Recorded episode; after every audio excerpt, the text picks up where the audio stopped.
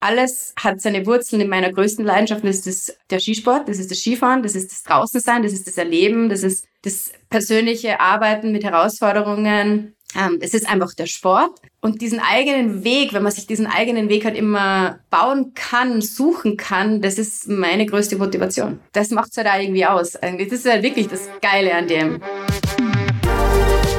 Servus und herzlich willkommen bei Beyond Sports, dem Sportpodcast, bei dem es sich um mehr dreht als nur Rekorde und Bestzeiten. Mein Name ist Andy Wittmann, ich bin der Host und gemeinsam mit dem Helm- und Brillenhersteller Alpina, der das Projekt auch sponsert, habe ich mich auf die Suche nach spannenden Geschichten und Abenteuer gemacht. Und so viel kann ich euch schon mal verraten, wir sind fündig geworden. Und zwar bei den Athletinnen und Athleten des A-Teams. Heute bei mir zu Gast die Freeride-Pionierin Sandra Lahnsteiner. Nachdem sie selbst aktiv als Athletin in einer Filmproduktion mitgefahren ist, hat sie gemerkt, dass das nicht genug ist. So produziert sie nun seit über zehn Jahren eigene Skifilme. Und wie das funktioniert, erklärt sie uns jetzt. Willkommen, Sandra Lahnsteiner. Christi, Servus. Servus. Ich fände es mega cool, wenn du dich am Anfang mal kurz so ein bisschen vorstellst, ein bisschen was zu dir erzählst, wie es bei dir so losging, wer du bist und was du jetzt so machst, das wäre total nett, weil dich kennen zwar ganz viele Menschen, aber vielleicht kennt dich der ein oder andere nicht. Das wäre ganz, ganz fein, wenn du mal was zu dir erzählst. Ich bin die Sandra und äh, bin äh, Freeriderin. Meine Heimatberge sind die Gasteiner Berge im Salzburger Land. Ähm, ich bin aber nicht nur Freeriderin, sondern auch Produzentin und Filmemacherin, ähm, alles hat sich so ein bisschen aus dem Skifahren basiert. Ähm, also alles, was ich mache im Moment, egal ob als Freeriderin oder Produzentin, Filmemacherin, hat seine Wurzeln im Skifahren und das ist ähm, das, was, ja, was mir eigentlich am meisten taugt. Ja. Und, und wie ging es, wenn wir noch ein bisschen weiter zurückschauen, wie ging es da los? Du bist ja, glaube ich, mit dem Rennfahren, oder? Bist du ja grundsätzlich zum Skifahren gekommen? Genau, also bin äh, in Österreich aufgewachsen, ähm, mit zwei Jahren, zwei Monaten auf Ski gestanden, mit dem Papa hinterm Haus, ähm, dann im Skiclub gefahren, äh, natürlich Rennen gefahren, mit 15 damals die erste Knieverletzung und dann war auch so ein bisschen klar, okay, ähm, ich bin nach der Verletzung nicht gut genug, nicht mehr schnell genug und habe mich schon sehr früh ähm, für die Skilehrerausbildung entschieden. Das heißt, ich habe damals als eine der jüngsten die ersten Skilehrer äh, Ausbildungsstufen gemacht und mein großes Ziel war, ähm, sofort nach der Matura studieren zu gehen und zurück in den Rennsport. Also mir war klar, ich will den Rennsport von der anderen Seite und die Geschichte als Trainerin ähm, machen. Deswegen bin ich dann eben nach Salzburg gegangen, habe Sport- und Trainingswissenschaften studiert, habe parallel die ganzen Skiausbildungen gemacht, bis also eben staatlichen Skilehrer bis hin zum staatlichen Trainer und das war tatsächlich so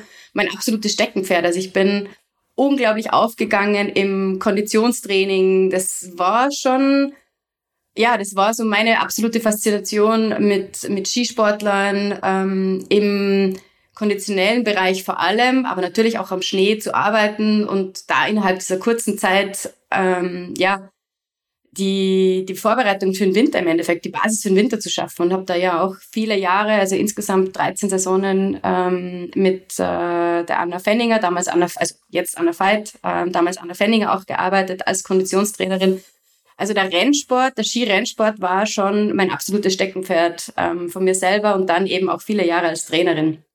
Das Tiefschneefahren, Variantenfahren, wie es damals geheißen hat, das war das war ein Hobby, ja, das war das, was ich gemacht habe, wenn ich Zeit gehabt habe. Äh, dann äh, bin ich halt am Wochenende immer während dem Studieren, aber auch dann, als ich als Trainerin gearbeitet habe, ähm, immer zum Tiefschneefahren gegangen. Aber dass das jemals ein, also dass das eine professionelle Sportart von mir, für mich selber werden kann, dass es ein möglicher Karriereweg ist, dass es alles auf den Kopf stellt, was ich bis jetzt, äh, bis zu dem Zeitpunkt gemacht habe, das war mir nie bewusst und äh, war vielleicht auch ganz gut, weil ich es einfach aus voller Leidenschaft gestartet habe, ohne zu wissen, worauf ich mich eigentlich einlasse. Mega cool. Also du bist tatsächlich so ein bisschen, mh, hm, ich habe mir das so angeschaut, die lieben Alpiner Menschen haben ja noch so deine, deinen Lebenslauf ein bisschen geschickt.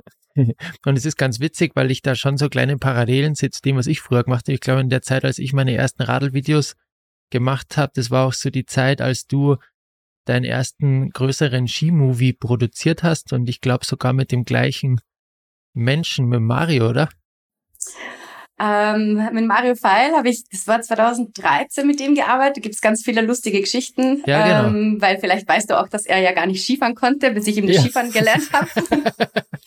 ähm, das Ganze ist aber sogar noch fünf Jahre nach vorne, ähm, wo ich in meinem ersten Skifilm mitgefahren bin, 2008 und dann 2009 ähm, beschlossen habe, ähm, es ist zwar ganz nett, die einzige in einem äh, Skifilm zu sein, wie ich es eben 2008, 2009 war, und habe dann 2009, 10 meinen ersten eigenen Skifilm, damals As We Are, A Girls Ski Movie. Damals dachte ich schon, es ist eine Produktion. Jetzt rückwirkend, äh, viele Jahre später, weiß ich, es war eine Organisation, weil ich eigentlich von Produktion ja gar keine Ahnung hatte. Ähm, aber ja, so ist es eigentlich losgegangen. Und äh, 2013 dann der erste Shades of Winter Film mit dem Mario, das war dann schon so der große, der große Start eigentlich. Ja ähm, witzigerweise diese Kombination Rennsport, Leistungssport und dann fängt die Trainerin, deren, der alle Türen offen stehen, jobtechnisch in Österreich, ähm, an, sie wird jetzt Freeriderin und macht Filme. Also das hat in meinem doch sehr engen Rennlaufumfeld für ganz viel Verwunderung gesorgt. Und äh, weil was ist jetzt mit ihr? Die hat alle Ausbildungen und könnte in jedem Team arbeiten und jetzt sagt sie, sie wird Freeriderin. Also war jetzt, Wann war, war jetzt nicht ganz die einfache Schiene. Das war letztendlich was doch so ein bisschen Entwicklung. Also ich habe eben 2008 bin ich dann in diesen ersten Freeride-Skifilm mitgefahren. So, da war ja damals äh, ein ein Hauni, ein Martin McFly, die waren ja da schon drinnen und für mich war dann so wow, die machen das in Österreich auch. Also nicht nur die Amis schaffen das, sondern da gibt's auch Österreicher. Und für mich war das natürlich eine Riesenehre, da die Möglichkeit zu kriegen. Und das war ja noch sehr kleinteilig dann mit ersten Sponsoren und plötzlich so ähm, die Möglichkeit zu bekommen. Deswegen war es auch so, dass ich dann zwar angefangen habe, mit Sponsoren zu arbeiten ab 2008, ähm, aber immer noch als Trainerin gearbeitet habe. Also es war so ein absolut fließender Übergang. Für mich war es aber das dritte Mal die Tür zum Athleten. Also eben die erstes Mal als Rennfahrerin ist sie halt zugegangen in sehr frühen Jahren. Ähm, dann bin ich ja noch Skicross gefahren äh, in dem Zeitraum, wo ich ähm, Sport studiert habe, ähm, noch bevor es die FIS war, sondern äh, wo es noch diese große sechs Leute auf einem Parcours und äh, sechs am, am Schanzentisch und nur vier in der Landung. Ähm, die habe ich damals aktiv zugemacht, um als Trainerin zu arbeiten und dann aber war es schon so, wo ich gemerkt habe, okay, hey, da kann ich jetzt was machen, das gehe ich jetzt aktiv durch. Und das war halt so mit Beginn 2008, aber dann eigentlich laufend äh, die folgenden Jahre. Ja, ja krass, aber das stelle ich mir schon so als einzige Frau, das wird schon auch nicht immer leicht sein, oder? Wie es halt so ist, oder? Da werden dann auch, du wirst auch nicht nur positives äh, Feedback kriegen oder manche fragen sich, was tut sie, warum und also dieses Thema einzige Frau, das ist irgendwie ganz witzig, weil ich war ja auch in der ganzen Trainerei immer schon eine der einzigen, weil du halt, weil das halt der alpine Skirennsport ähm, äh, die, die staatliche Trainerausbildung. Ich glaube, wir waren damals zwei Frauen in dieser zweijährigen Ausbildung. Also ich war das grundsätzlich gewöhnt und habe mir das auch, ich habe das irgendwie nie hinterfragt, ehrlicherweise. Also ich war nie diejenige, die einen rosaroten Teppich braucht oder irgendwie eine andere Behandlung wollte oder gesucht hat, sondern für mich war das irgendwie immer gleich. Also ich habe das, keine Ahnung, auch als Kind irgendwie nicht hinterfragt, ähm, warum die Jungs auf Bäume klettern sollten und ich nicht. Also es war irgendwie immer, ähm, ich wollte einfach das Gleiche machen. Das war einfach, der Sport hat mich da schon geprägt und unterstützt, sage ich mir schon von Kind an, da keine keine Sonderbehandlung zu brauchen, zu wollen, zu erwarten, ähm, zu fordern. Und dann im Freeriden, sag ich mal, ich glaube, es ist schon ein bisschen Haus, also es ist schon so ein bisschen auch von der Industrie mit gesteuert gewesen. Damals war halt, jede Marke hatte eine Frau und wenn du die eine warst, dann warst du drin und wenn du nicht die eine warst, dann warst du nicht drin. Das hat sich jetzt Gott sei Dank, es sind viele Jahre vergangen, das hat sich jetzt doch äh, deutlich geändert. Es ist nicht mehr nur so, dass in jeder Skibrand, in jeder äh, Brillenbrand eine Frau ist, sondern dass es ein Team gibt und ähm, das macht es schon leichter. Ich glaube, so ist es, ist es halt einfach für alle leichter und nicht nur die eine, ähm, die eine zu sein. Ja, lässig. Hey, jetzt habe ich noch eine Frage. Was haben denn damals deine, was hat denn die Family gesagt, wenn du sagst, du warst die perfekt ausgebildete Trainerin. Also du hattest alles, dir stand die Welt offen. Du hättest quasi einen, wie sagt man, einen seriösen Job weitermachen können und, und nicht die, die, die Freeriderin auf die Ski sein, die irgendwelche wilden Sachen macht. Äh, was, was hat die Familie von dir dazu gesagt? Fanden die das cool oder haben die gesagt, spinnst du jetzt komplett? Zweiteres. Also mein komplettes, mein komplettes Umfeld, mein damaliger Freund, der mittlerweile doch mein Mann auch ist. also der hat das Ganze auch mitgemacht. Ähm, meine Familie, meine engsten Freunde, Studienkollegen, äh, Trainerkollegen. Das war genau das, was du gesagt hast. Also der Blick auf das, was macht die denn jetzt? Ja, ähm, jetzt hat die alle Ausbildungen und ist Sportwissenschaft, Trainingswissenschaftlerin und Trainerin und kann alles machen und jetzt wird sie Freeriderin. Und zu dem Zeitpunkt konnte mit dem ja sowieso niemand was anfangen, weil Freeriden war kein professioneller Sport in Österreich ähm, und schon gar kein Job. Ähm, und dann macht sie auch noch Filme. Ja, was ist denn mit der? Also es ist schon, äh, es war absolut äh, eine herausfordernde Zeit, auch für mein Umfeld, ähm, weil ich bin, äh, ich habe das absolut genossen, plötzlich von einem Fotoshooting zum anderen, ähm, einen Videodreh zum anderen zu machen, äh, reisen zu dürfen, zu Ski zu fahren und, und ganz viele neue Leute auch in meinem Umfeld äh, reinzubekommen. Und äh, das war schon, ja, das war ein Prozess, den haben meine Eltern auch verstehen müssen. Meine Eltern äh, haben, weiß ich nicht wie oft, die Frage bekommen, ja, was lasst ihr denn die Sandra das machen? Spinnt sie ja, die Vater in Alaska? Und die Mama hat dann irgendwann einmal schon gelernt, dass, dass sie mich, so wie meine Eltern, dass sie mich nicht bremsen können. Also das, ähm, das funktioniert ja, glaube ich, grundsätzlich nicht so gut. Und ähm, sie haben dann eigentlich gelernt zu antworten, na ja, wenn wir den großen geilen Film dann sehen, dann ist eh alles gut gegangen. Ähm, natürlich war, ist das, ist das fürs Umfeld nie leicht, wenn man irgendwie in der Wildnis ist, ähm, sage ich mal jetzt in der Wildnis, aber ähm, wenn du in Alaska bist, dass du zehn Stunden Zeitdifferenz äh, zu dem Zeitpunkt, wo du in Alaska irgendwie eine krasse Big Line feierst, ähm, schlafen die daheim und äh, wissen im Endeffekt nicht, ob alles gut geht. Und dann hast du vielleicht auch mal kein Internet, also kein Internet oder keinen äh, regelmäßigen Telefonkontakt. Also das ist fürs Umfeld schon sehr schwierig und ich kann das jetzt über die Jahre auch viel, viel besser verstehen. Ähm, damals habe ich nur das Skifahren gesehen und das war einfach ähm, das, was ich machen wollte und ähm, das war ganz klar. Mittlerweile, ähm, ja, ich sag, ähm, ich weiß, wie, wie sehr man leidet, wenn man halt mitkriegt, wenn halt auch mal was schief geht. Ähm, und ähm, das ist natürlich sehr schwer und deswegen kann ich halt auch natürlich sehr gut verstehen, wie es halt ähm, Familie und dem engsten Umfeld geht, wenn man halt unterwegs ist. Ähm, wir wissen alle, wir haben ein gewisses Restrisiko in den Bergen.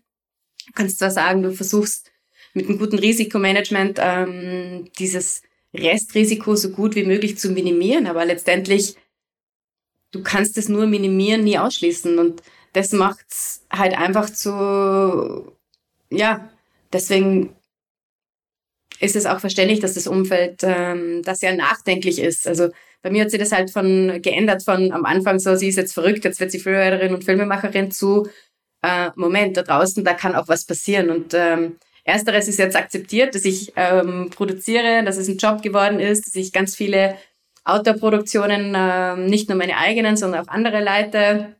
Ähm, das ist etwas, worauf mein Umfeld, meine Eltern, mein Mann äh, super stolz sind. Aber natürlich, äh, wenn man weit unterwegs ist, das Thema Gefahr bleibt einfach bestehen, egal wie lange man das macht, egal wie gut man ausgebildet ist.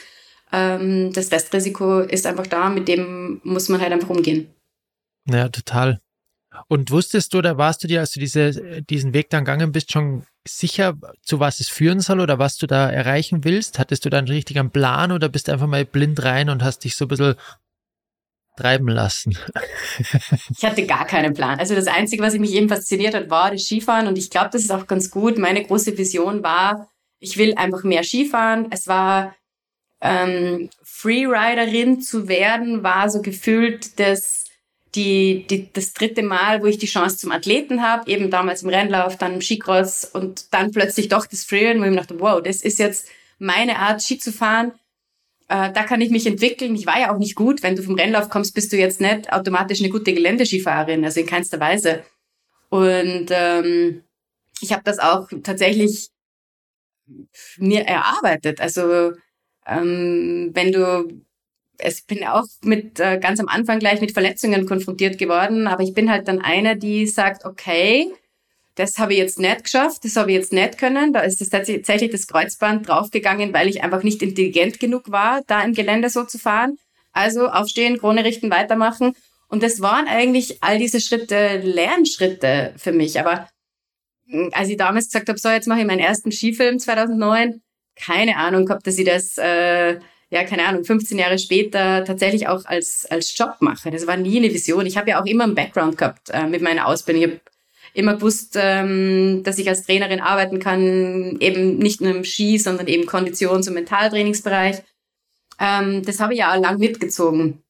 Aber ich glaube, es ist auch gut, weil ich, weil ich vieles nicht wusste, weil ich immer mit Visionen gearbeitet habe. Also wenn ich eine Idee gehabt habe, okay, ich mache jetzt diesen Film, dann habe ich immer dieses fertige Ergebnis gesehen und nie diese ganzen Stolpersteine, die dazwischen kommen. Wie stelle ich das Budget auf? Was muss ich eigentlich tun?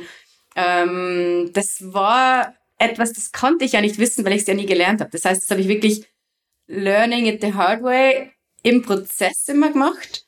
Und ich glaube, deswegen war es auch so gut, weil ich ähm, immer das Ziel vor Augen gehabt habe, irgendwas zu realisieren und dann halt einfach eine bin, die nicht aufgibt, sondern halt einfach ständig irgendwie weitermacht.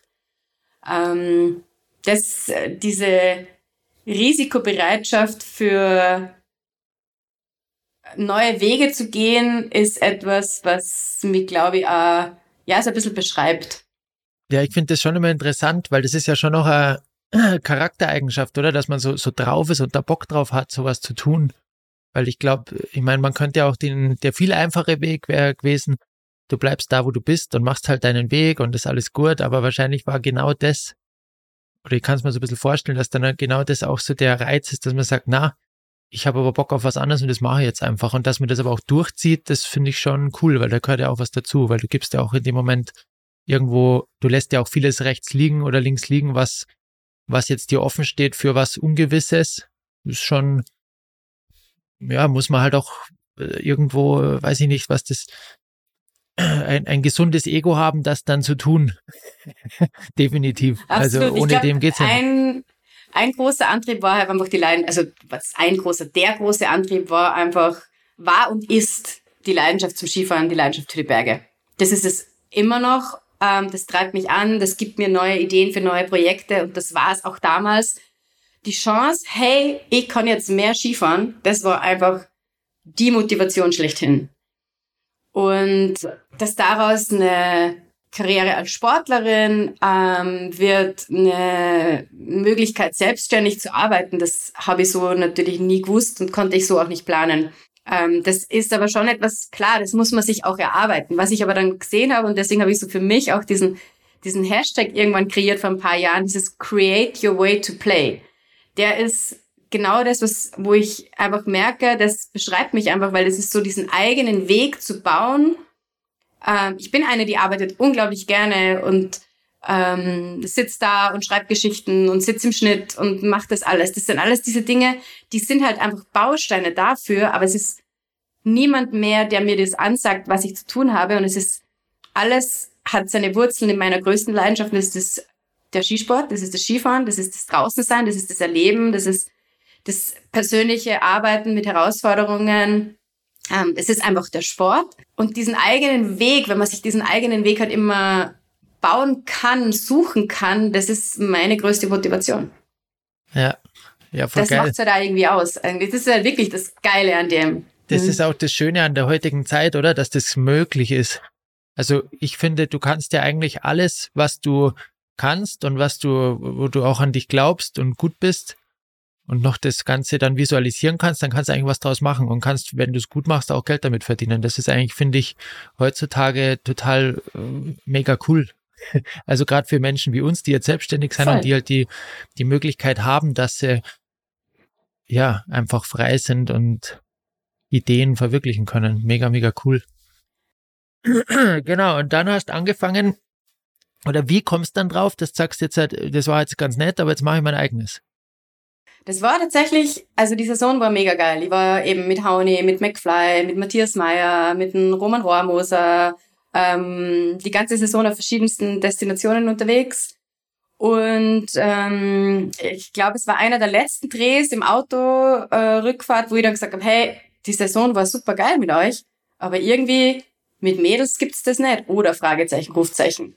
Und ähm, das gab's tatsächlich nicht. Es gab keinen Skifilm ausschließlich mit, mit Frauen, mit Mädels. Und ähm, so cool das ist, mir ist es auch ein bisschen abgegangen, weil ich mir dachte, hey, ich würde irgendwie voll gern mit anderen Mädels ähm, genau das machen, wo, was mir so taugt. Und da gibt's doch andere.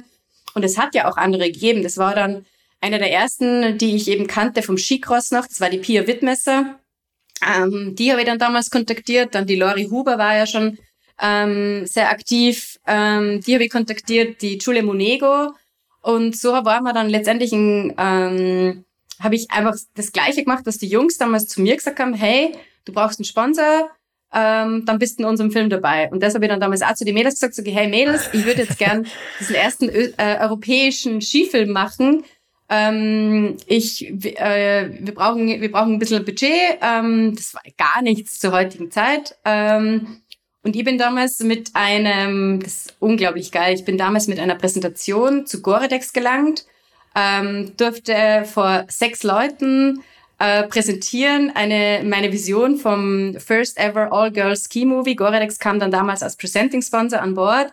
Ähm, ich weiß nicht, ich müsste, ich würde es super spannend finden, da nochmal zu reflektieren, was die motiviert hat, weil die Präsentation an sich muss inhaltlich so gut gewesen sein, weil wenn du dir das jetzt anschaust, diese PowerPoint-Präsentation unformatiert von A bis äh, von Anfang bis zum Ende, aber die waren dann da, die gesagt haben, okay, Sandra, mach. Und ähm, es war Low Budget alles. Ähm, ähm, wir haben uns halt dann einfach gegenseitig in unsere Skigebiete eingeladen. Die Mädels sind zu mir nach Gastein gekommen. Wir sind zu Julie Monego nach Verbier gefahren. Wir waren bei der Lore am Arlberg. Und ähm, habe damals den Bergmann Matthias, den kennst du ja auch, den Filmer, den kannte ich vom Film Aha. davor, gesagt, hey Matthias, hast du Lust, das zu filmen? Und er hat gesagt, ja, mache.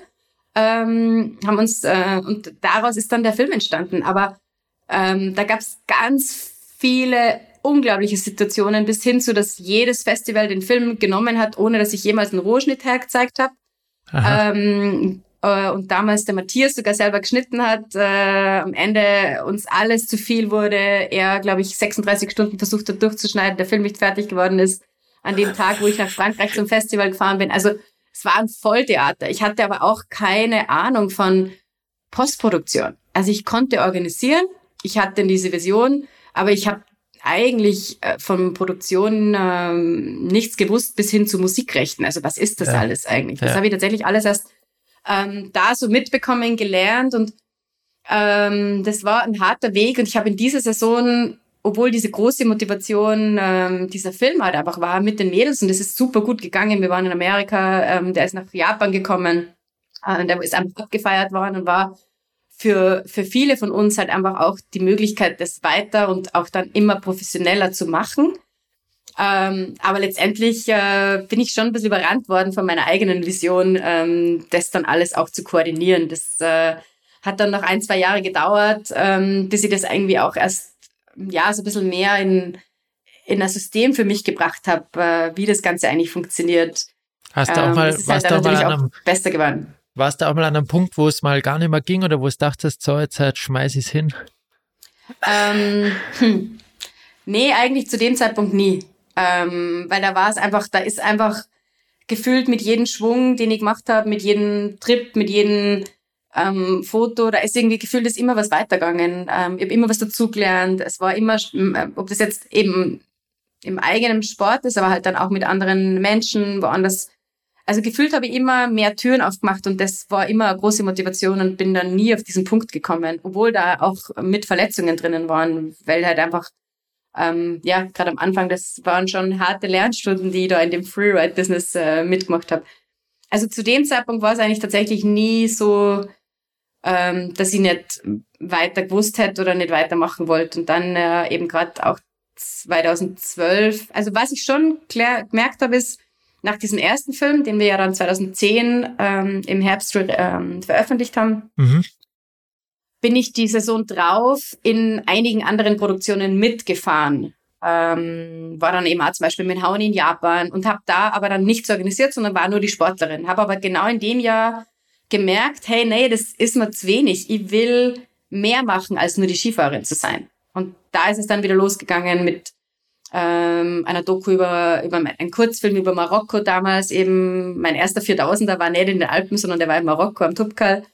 Ähm, wo, wo ich dann das Jahr drauf gesagt habe, hey, ich mache jetzt das, was ich mit SVR 2010 gemacht habe, diesen First European Girl Ski Film, den will ich jetzt international machen. Und da ist dann Shades of Winter entstanden ähm, mit den ersten großen Trips Japan, das erste Mal Alaska. Ähm, ähm, der, da hat sich dann schon viel getan. Ähm, das waren dann schon große Sprünge eigentlich auch. Ja, krass. Ich immer glaubt, ich bin nicht ready für Alaska. Ähm, wenn man glaubt, das muss das nur machen und das nur machen und das nur machen. Und im Endeffekt habe ich dann äh, 2013 im Frühling realisiert, man ist sowieso nie ready für Alaska, weil du kannst nicht vorbereitet sein für das, was dich dann da drüben erwartet. Das musst du da drüben im Endeffekt machen. Und das waren schon so ganz große, ja, große Erfahrungen auch. Aber na, also da nicht weitermachen ist eigentlich, äh, ja, war nie ein Thema. Wenn irgendjemand gesagt hat, das geht sich nicht aus, das kannst du nicht, dann war das eigentlich immer schon die größte Motivation. Ich, hab, ich war damals schon über 30 und habe das erste Mal meinen Back, also einen Backflip gemacht. Also ich habe vorher noch nie einen Backflip auf Schnee gemacht und habe das halt dann zu dem Zeitpunkt erst gelernt, weil ich es halt vorher war das halt nicht präsent. Heute lernt, wenn man heute Freeriden geht, machst du einen Backflip mit 15, 16, keine Ahnung. Ähm, also ähm, für mich war es halt damals äh, in Japan, wo ich dann halt einfach einen Backflip nach dem anderen irgendwie gemacht habe, weil es halt alle gemacht haben und ich mir gedacht habe, ne Moment, ich war ja auch Turnerin, also kann ich das auch. Und das ist ja dann irgendwie gegangen. Aber ähm, vieles zum ersten Mal gemacht in meiner äh, Freeride-Zeit, Ja, cool. Und wie ist es dann, wenn man sowas organisiert und dann fliegst dann nach, nach Alaska und dann hast du ja quasi das Ganze organisiert, hast noch Mädels dabei das ist, glaube ich, schon ein krasses Gefühl, oder? Und dann bist du dort, das sind ja auch, ich meine, da warten ja auch, ist nicht nur alles rosa-rot und, und lustig, sondern es ist ja knallhart. Ist schon dann auch Anspannung dabei wahrscheinlich, oder? Voll. Also wenn du jetzt irgendwie auf so einen großen Trips, also großen Trips, das ist nach wie vor so. Also das ist da jetzt ähm, bei meiner letzten Norwegen-Produktion, äh, wo ich halt auch bin, klar, ich organisiere, ich bin verantwortlich fürs Budget, ich produziere und dann machst du noch Regie und dann sollst du dann aber auch, wenn die Kameras laufen, noch, bist du die Protagonistin. Ähm, also es ist schon dieses Wechseln der Rollen, was eine große Herausforderung ist, was ich aber auch nicht missen möchte. Also das, was ich ja eben gleich mal 2010, 11 irgendwie realisiert habe, ist, nur Skifahren für die Kamera alleine ist mir zu wenig. Ich bin schon eine, die will kreativ mitwirken, die will eine Geschichte erzählen, die will was machen. Ich liebe diese Herausforderung organisieren. Also für mich ist es das, der geilste Prozess ist von einer Idee, die halt irgendwann einmal beim, beim Berggehen entsteht, ähm, dann das auf den Computer zu bringen, zu präsentieren und dann so langsam zu realisieren, etwas bis hin zu dem, wenn du dann einen fertigen Film hast, das ist ein, dieser Weg, dieser Prozess ist etwas, was mich nach wie vor fasziniert, warum ich es wahrscheinlich auch immer noch mache, jetzt ähm, fast 15 Jahre hinter meinem ersten Film. Aber klar, wenn du auf so einem Trip bist, ähm, wir haben so viele, du hast so viele Down Days und so viele Dinge, die nicht gehen. Es wird jemand krank, das Wetter bleibt schlecht. Ähm, die Anspannung ist da schon auch gepaart mit, mit äh, Budgetsorgen, ganz klar. Und das hat sich halt auch nicht geändert. Wenn du sitzt, dann tickt halt einfach die Uhr und du bist on location und im Endeffekt hast du Ausgaben und bringst nichts weiter. Und das ist, glaube ich, so ähm, das Schwierigste für uns Sportler generell, wenn nichts weitergeht, ähm, wenn du nichts machen kannst. Und das ist halt auch etwas, was ich als Produzentin, was das Schwierigste ist, ist Stillstand. Ähm, wenn du gezwungen bist, irgendwie ruhig zu bleiben und nicht ruhig bleiben im Sinne von nicht auszucken, sondern einfach geduldig zu sein, aber trotzdem zu wissen, hey, da läuft jetzt auch eine Budgetuhr. Und das ist eigentlich so immer noch die große ja, das ist ein Balanceakt. Dann auch zu switchen und zu sagen, hey, jetzt bin ich Skifahrerin und ich konzentriere mich jetzt einfach auf meine Performance. Das war schon auch ein Lernprozess. Also im ersten Film, ähm, SVR, habe ich schon nach der Saison gemerkt, dass ich mich selber skifahrerisch gar nicht entwickelt habe, dass ich viel zu sehr geschaut habe, dass es allen gut geht, dass wir die Trips organisiert haben, dass es den Kameraleuten gut geht, dass es meinen Mädels, dass es den anderen Athletinnen gut geht, dass die Sponsoren happy sind ähm, und habe mich da ganz am Ende der Nahrungskette gestellt. Bist du nach wie vor, wenn du Produzentin bist, bist du am Ende der Nahrungskette. Ähm, aber letztendlich ist es trotzdem einfach für mich, weil mir hier niemand sagt, dass ich Produzentin sein muss, sondern außer ich selber. Damit kommt das Ganze von mir und wenn das von einem selber kommt, dann ist es halt einfach auch Motivation und ein Riesenantrieb, einfach diese Vision fertig zu kriegen. Und ähm, der Balanceakt gelingt mir immer besser, aber mal mehr, mal weniger. Also das ist, ähm, ich glaube ich, auch ganz menschlich. Man kann nicht immer funktionieren wie eine Maschine. Ähm, Gerade wenn du halt on Location bist und viele Rollen gleichzeitig machst, dann ist es immer eine große Herausforderung, wenn man die Rollen trennt und es, ähm, wenn es jetzt daheim sitzt, so wie jetzt gerade, wo ich im Schnitt ähm, sitze, meine Cutterin äh, arbeitet in unserem Film und ich mache Regie, ähm, da ist es einfacher, weil da ist halt dann einfach der Sport gar nicht, gar nicht so präsent. Ja. Und wie gehst du mit so, mit so, mit den ganzen Gefahren um, wenn jetzt, keine Ahnung, Thema Lawinen, Thema äh, boah, das ist ja auch ein Riesending, oder? Was noch mitfährt. Ist, ist das nach wie vor, oder hat sich das geändert jetzt über die Zeit? Oder, ich meine, wir werden ja jetzt ja nicht jünger. Wie, ja, wie siehst du das alles? Oder was ist, sind schon Dinge passiert?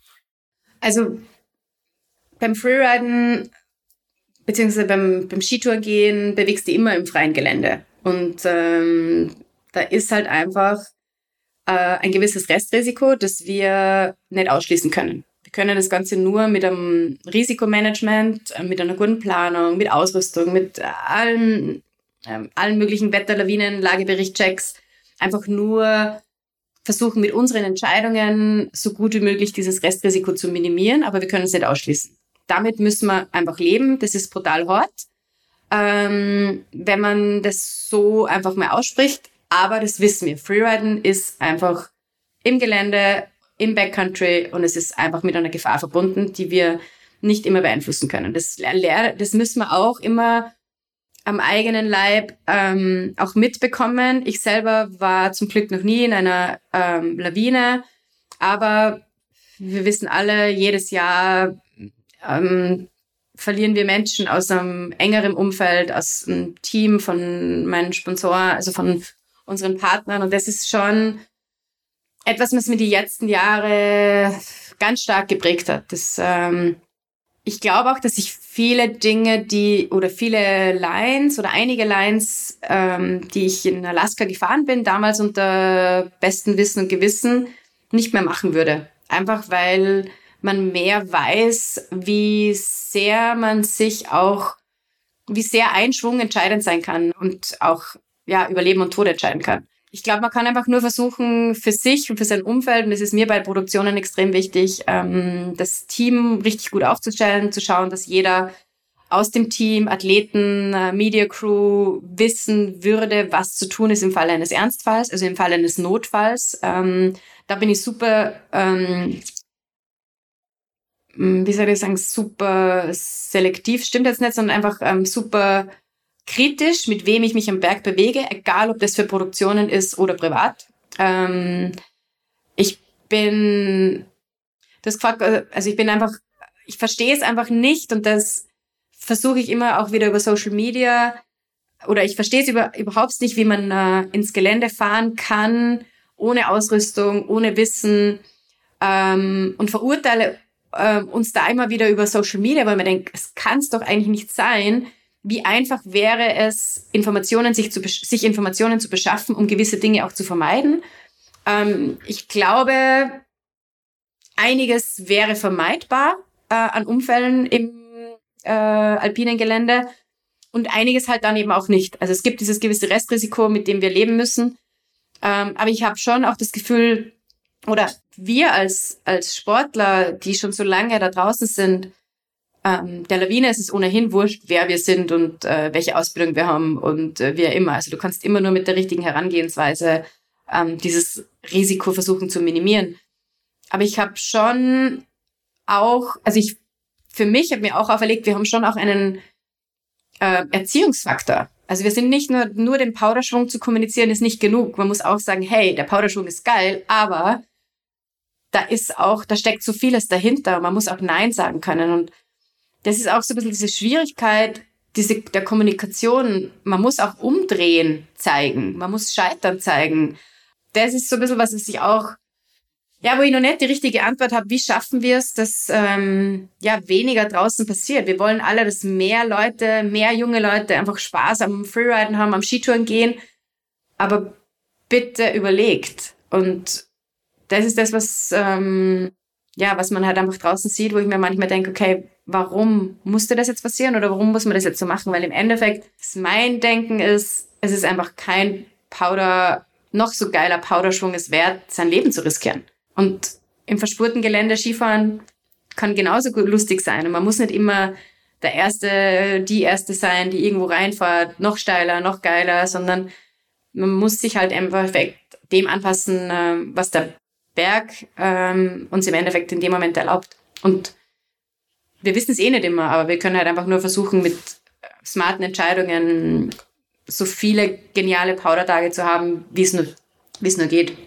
Ja, ja, voll. Und es glaube ich auch gut, wenn ihr als Vorbilder dann, wie du sagst, das, das ist schon auch so eine erziehende Rolle, die man irgendwo hat, weil die ganzen Kids schauen ja das eben an und wollen das dann auch machen. Das ist ja genau das Problem wahrscheinlich. Und wenn du jetzt sagst, du bist in, in, Alaska auf Produktion, bist du dann auch verantwortlich für diese ganzen, äh, wann fahren wir, wann ist es gut genug, wann fahren wir nicht? Äh, oder wer entscheidet? Ich meine, es ist ja eine, eine, eine sehr unglaublich schwere Verantwortung, die man da trägt.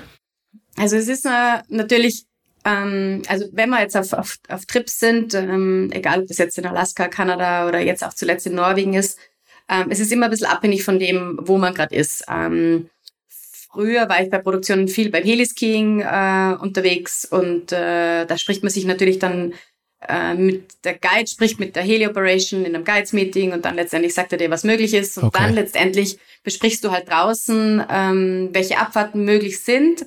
Die letzte Entscheidung bleibt jedem Athleten einzeln überlassen. Ja. Also mir als Athletin, genauso wie meinen Kolleginnen und Kollegen, bei den letzten Produktionen war ich ähm, ja viel mit Skitouren-Ski unterwegs. Also 2021 die Trans-Salzburger Land. Wir sind von mir daheim, von Gastein zur Schipflinger Sabine ins Klemmtal gegangen, ähm, von einem Tal zum anderen durch die hohen Tauern und äh, letztendlich hat uns keiner die Entscheidung abgenommen, gehen wir jetzt oder gehen wir nicht, sondern äh, wir sind alle Skiführerinnen und wir haben die Entscheidung getroffen, es geht oder es geht nicht, die Abfahrt geht oder es geht nicht. Und das ist ja ähm, auch das, wie es uns halt allen draußen im Echten geht. Also das sind die Entscheidungen, die es, wo es um mich geht, ähm, dass ich letztendlich immer für mich selber entscheiden will, da kann ich jetzt gehen oder kann ich jetzt nicht gehen oder wie es jetzt gerade in Norwegen war, wo ich mit dem David, äh, einem Freund aus Kitzbühel unterwegs war. Wir haben uns immer gemeinsam über die Möglichkeiten unterhalten, diskutiert. Geht das jetzt? Wie geht es? Ähm, was sind die Konsequenzen? Also man, man muss dir das halt einfach ansprechen, speziell wenn du halt Dinge machst, so wie Norwegen. Wir waren auf jedem Berg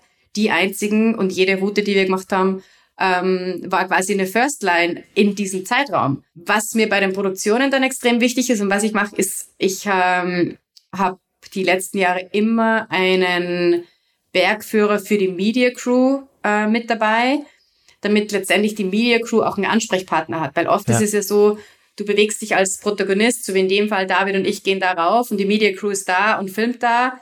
Ähm, das heißt, die müssen sich ja auch im Gelände bewegen. Und also alle, die sich bei uns auf Produktionen, bei meinen Produktionen bewegen, müssen einfach sattelfest sein im Gelände, nicht nur beim Skifahren, sondern auch im Fall eines Notfalls wissen, was sie zu tun haben, Equipment mithaben, äh, reagieren können. Ja. Aber trotzdem habe ich die letzten Jahre immer einen äh, Bergführer für die Media Crew auch dabei gehabt, damit die auch jemanden haben, mit dem sie sprechen können, weil äh, letztendlich kann ich dann meine Doppelrolle als Produzentin und Protagonistin ähm, ja nicht so ausüben, weil ich mich in dem Moment, wo ich draußen bin am, am Berg, wirklich auf mein Skifahren konzentrieren muss, auf den Aufstieg konzentrieren muss. Und ähm, dann halt einfach auch wichtig ist, dass da nochmal jemand da ist, der für die Media Crew auch ein Ansprechpartner ist und der letztendlich auch Entscheidungen treffen kann. Ähm, das passt jetzt oder das passt jetzt nicht. Ja, ja, ist brutal. Da steckt schon wahnsinnig viel dahinter.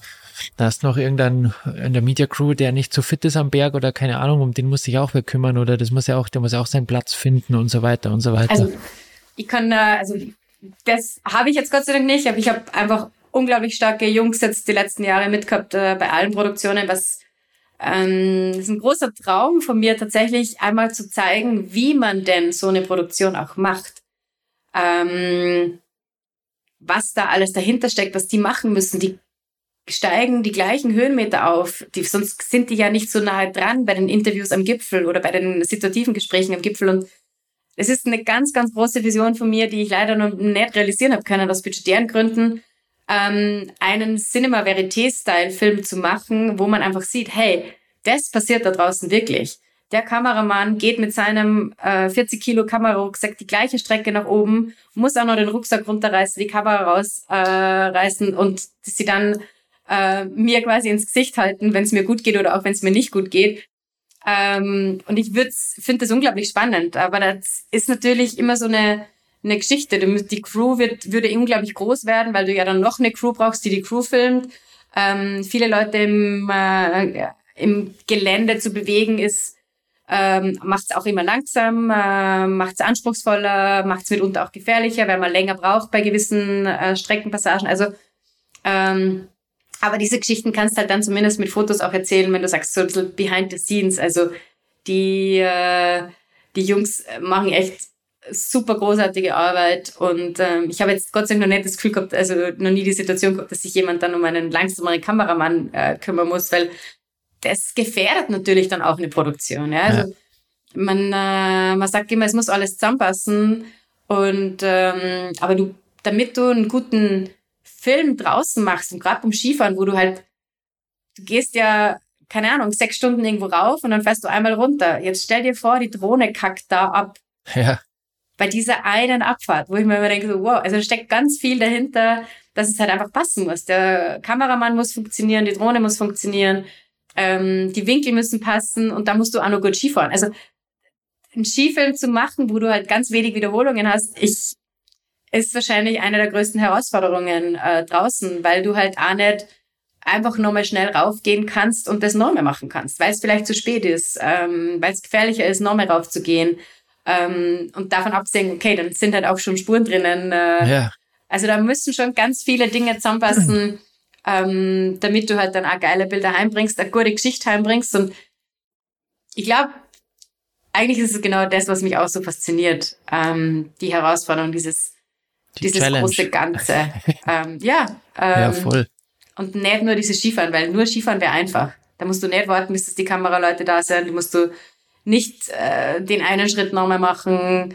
Ähm, du hast weniger Druck, du kannst mehr Berge machen und trotzdem liebe ich genau das, äh, die Herausforderung. Und ich weiß aber auch, dass ich viele Trips einfach nicht erleben hätte dürfen, wenn ich sie nicht ähm, verbinden hätte können mit einer Produktion, mit einem, mit einem Job letztendlich. Also ja, das ja. äh, macht's ja auch aus. Die, man gerade jetzt äh, mich, die jetzt nie wirklich Wettkämpfe gefahren ist im Freeriden, sondern äh, die immer für Produktionen äh, unterwegs war. Und das ist ist schon geil, wenn du sagen kannst, hey, das ist ein Auftrag, den ich mir zwar selbst geschaffen habe, aber den andere unterstützen und dann kommst du mit was heim und kannst andere damit begeistern und inspirieren. Und ich habe immer gesagt, das Schönste ist, wenn jemand das gefällt, was wir nach Hause bringen. Und wenn du andere mit deinem Erleben, äh, mit der Geschichte halt einfach inspirieren kannst, selber rauszugehen, Abenteuer zu erleben, selber den Mut zu fassen, irgendwas Neues zu machen, irgendwas als erstes zu machen. Das ist eigentlich so mein großer Antrieb. Äh, Antrieb. Ja, ja, voll cool. Und wie viele eigene Produktionen, eigene Filme hast du jetzt gemacht bis heute? Sag mal, ja, zehn. Wahnsinn. Also ich glaube, äh, Norwegen ist jetzt, also ich arbeite ja jetzt gerade eben an einer, äh, eigentlich an zwei verschiedenen Filmen über die Norwegen-Geschichte, einem, einer internationalen Version und einer für Bergwelten. Ähm, ja. Ja, krass. Also zehn große Produktionen. Also das finde ich echt krass, weil zehnmal das machen ist schon brutal. Dass man das dann immer weitermacht. Das finde ich, das, also Respekt. Weil irgendwann, glaube ich, also ich kenne es halt von mir, ich bin dann irgendwann äh, langweilt es mir halt dann.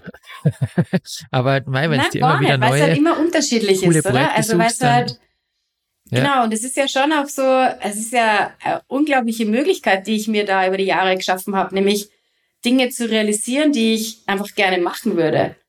Ja. Also so, wie gesagt, ich weiß halt einfach, was mir diese Arbeit, und klar, das ist einfach Arbeit, ähm, auch ermöglicht hat, was mir das in meinem Leben gebracht hat. Und das ist das, was mich immer wieder antreibt, weil ich mit diesen Ideen, mit dieser Arbeit, was einfach brutale Arbeit ist, ja, also waren ganz viele schwierige Phasen auch dabei, aber es ist halt das, was mich antreibt, weil ich es halt einfach, und das ist das unglaublich Geniale immer wieder, ich brich's halt immer wieder runter, weil ich einfach gern Ski fahre. Und ja. weil ich gerne was Neues mache, ob das dann vor der Haustür ist oder woanders. Und ähm, das ist immer wieder so der einfache Antrieb. Wie ging's dir mit, mit ähm, dem Thema oder wie hat sich jetzt das über diese, das zehn Jahre ist ja brutal. Ist das jetzt heutzutage immer noch easy oder, oder easy war es nie, aber ist es immer noch genauso möglich, das nötige Budget aufzustellen und das Ganze gut zum Verkaufen oder ist es brutal zäh?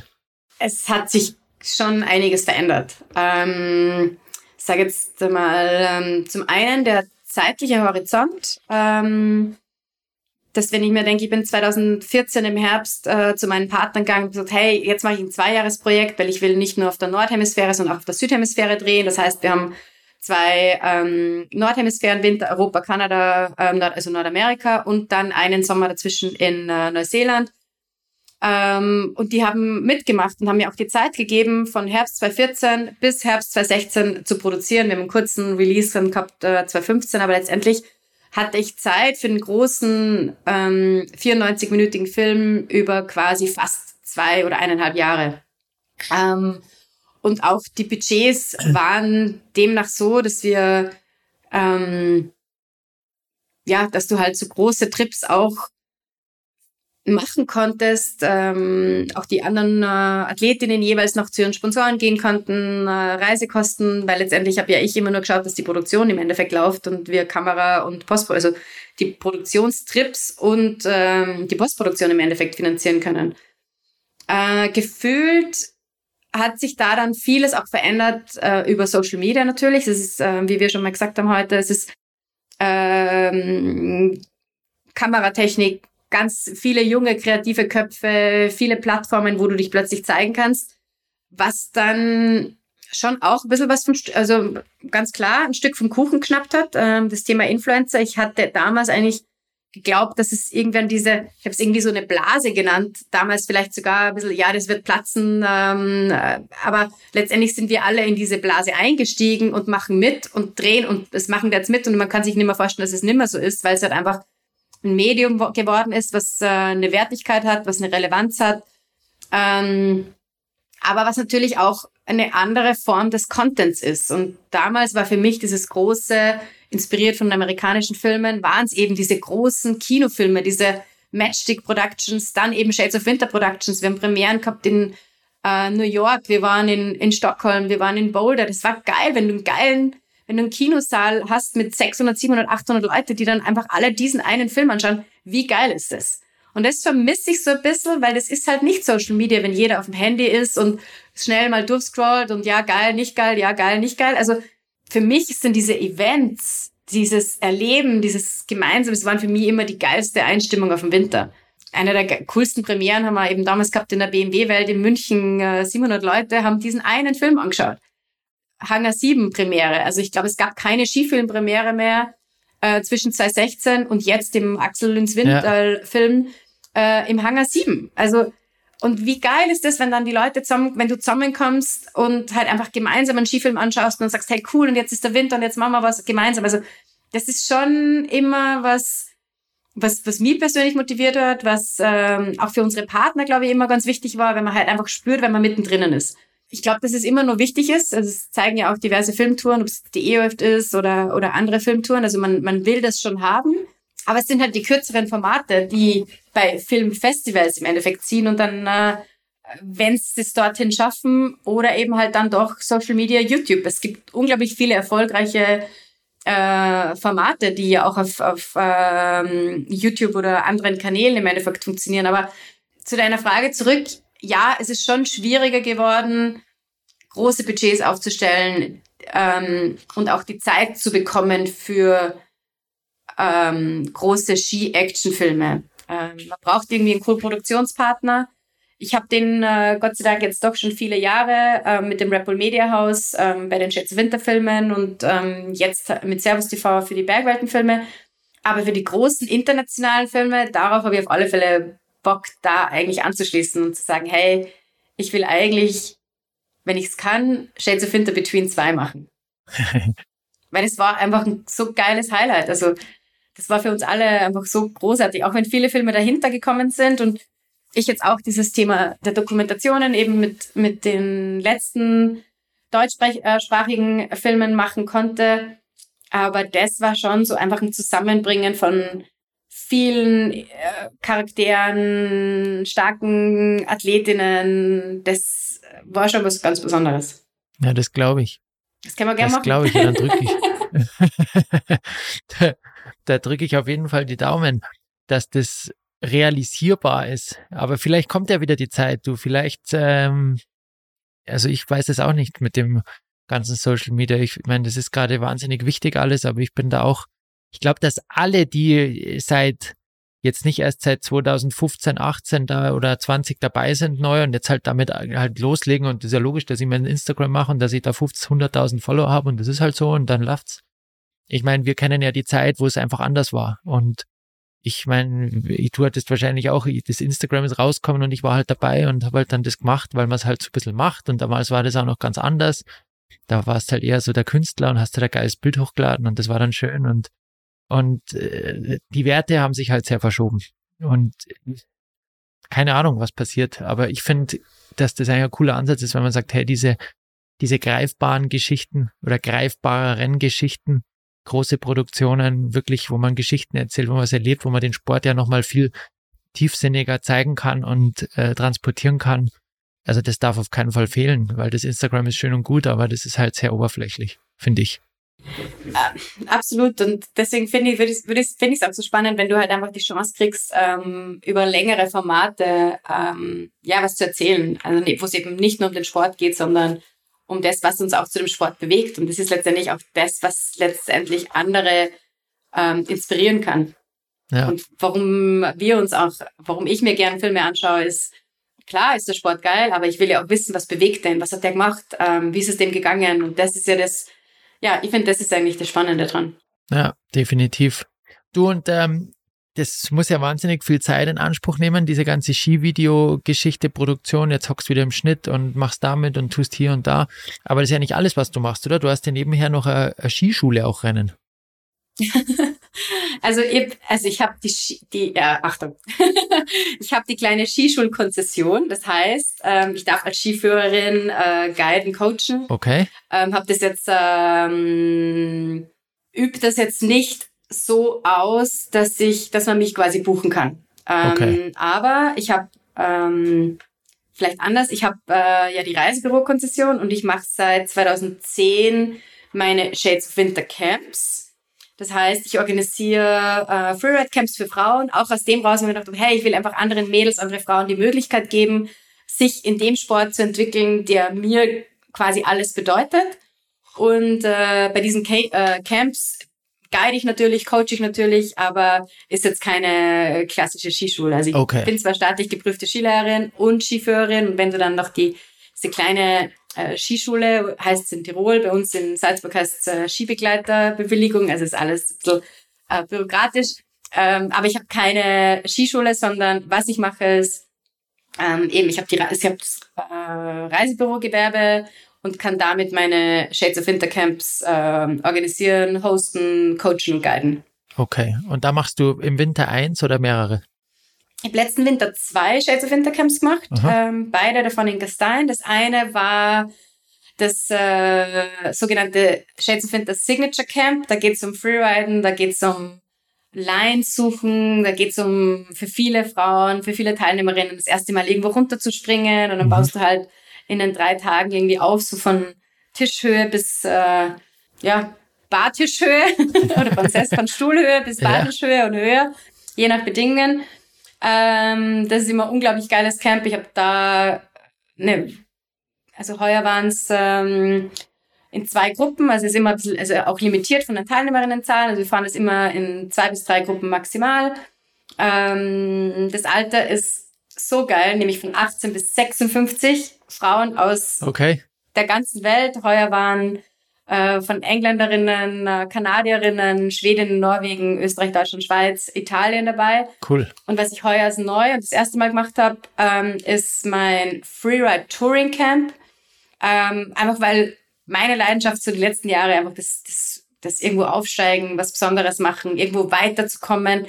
Ähm, das habe ich da irgendwie kombinieren können und es war ähm, super cool, ist extrem gut angekommen, wenn du halt einfach aus dem Skigebiet Ingerstein, ähm, wir haben die Lifte genützt bis so hoch rauf wie es ging und dann halt einfach noch den Ticken weiter und irgendwo anders runter, ähm, halt einfach, ja, den, den Spielplatz äh, außerhalb des Skigebiets zu erweitern und äh, das werde ich auch heuer wieder machen. Also der Plan ist ganz klar, ähm, das Signature Camp und ähm, also das klassische Freeride Camp und wieder dieses Freeride Touring Camp. Genau. Ja, sehr cool, sehr cool. Witzig zu sehen, dass immer mehr, die so Freerider, Freestyler sind, waren, dann auch in diese schon auch Ausdauergeschichte ein bisschen reingehen, oder? Also für mich ist es im Endeffekt, glaube ich, nicht dieses Thema Ausdauer, sondern ja, das Erleben am Berg. Früher ist es mir viel mehr um diese eine perfekte Abfahrt gegangen und alles getan, damit diese eine Abfahrt funktioniert. Eben hatte das Glück, vieles auch mit Helis machen zu dürfen in Kanada und Alaska. Mittlerweile geht es mir viel mehr ums Gesamterlebnis und schon lange nicht mehr nur um diese eine Abfahrt, sondern es geht mir um den Aufstieg, es geht mir auch um die Herausforderungen im Aufstieg, dass man irgendwo den nicht äh, sich einen Weg sucht, der vielleicht äh, gar nicht so einfach ist und kombiniert mit dieser Abfahrt. Das ist für mich mittlerweile ein perfekter Tag am Berg ist nicht fünfmal irgendwo geil runterzufahren, sondern ähm, einen coolen Aufstieg mit einer, einen herausfordernden Aufstieg mit einer herausfordernden Abfahrt zu kombinieren. Das ist für mich ein perfekter Bergtag mittlerweile. Und ähm, klar, das Thema Ausdauer kommt natürlich dazu, weil man bewegt sich halt einfach stundenlang im Aufstieg, ähm, je nachdem, wie weit man halt geht. Und es taugt mir auch, das macht mir unglaublich Spaß. Aber letztendlich ist es das Gesamterlebnis und wahrscheinlich doch noch ein bisschen mehr die eine coole Abfahrt dann am Schluss, wenn das dann rausschaut. ist denn das Aber wie oft haben wir, ja genau, wie oft haben wir eine Skitour, wo man halt einfach auch im Aufstieg schon weiß, ui, die Abfahrt, das wird halt nicht werden und trotzdem gehe ich weiter, weil es mir halt einfach taugt, draußen zu sein, den ja. Berg zu sein. Ja. Ähm, dann kann man eben nicht sagen, es geht eben nicht um die Abfahrt, sondern es geht ums Gesamterlebnis. Und das macht für mich Skitouren gehen, beziehungsweise vor allem auch dann äh, Freeride-Touring im Endeffekt aus. Ja, ja, sauber. Also zusammengefasst, ähm, bist du für mich ein Mensch, der immer sein, schon sein Ding macht und sehr an sich glaubt und schon immer so deins durchgezogen hast und auch dadurch uh, Höhen und Tiefen erlebt hast, aber am Ende, glaube ich, schon belohnt wurdest, weil ich meine, jetzt hockst da und machst das immer noch und das ist wahrscheinlich erfolgreich, sonst würdest du das nicht machen. und die Frage, die ich mir jetzt stelle, gab's in dieser Zeit oder in deiner Karriere oder gibt es irgendwas in deinem Leben, ähm, global gesagt, was du jetzt aus deinem jetzigen Wissensstand anders machen würdest? Also wenn du was anders machen müsstest, was wäre das? Kann auch schon in deiner Schullaufbahn gewesen sein, ist völlig wurscht. Okay, das ist jetzt einfach, weil das, äh, ich hätte nicht Latein genommen, sondern besser Italienisch. Na schau. Anstelle eine, anstelle eine tote Sprache zu lernen. Dann würde ich sagen, wir sind soweit durch. Ich bedanke mich sehr für das Gespräch. Es war sehr interessant, mal einzutauchen in die Welt von Filmproduktion, vom Werdegang der Sandra Lahnsteiner bis hin zu jetzt. Challenges, Höhen, Tiefen, also finde ich cool. Und ich finde es vor allem cool, dass du nach wie vor das tust und so motiviert bist und da dran bleibst. Das finde ich richtig geil. Sehr cool. Danke dir für die Zeit und jo, bis, zu, bis bald, bis zum nächsten Mal. Danke dir, bis bald. Freut mich, dass ihr diese Folge bis zum Ende angehört habt. Das sagt mir, dass sie euch genauso viel Spaß gemacht hat wie mir. Danke dafür.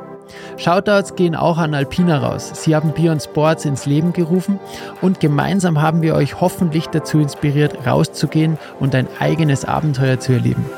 Falls ihr dafür noch den passenden Helm oder eine Sportbrille braucht, schaut gerne bei alpinasports.com vorbei. Und vergesst nicht, diesen Kanal zu abonnieren, damit ihr keine Folge von Beyond Sports verpasst. Tschüss, ciao und Servus, euer Andi.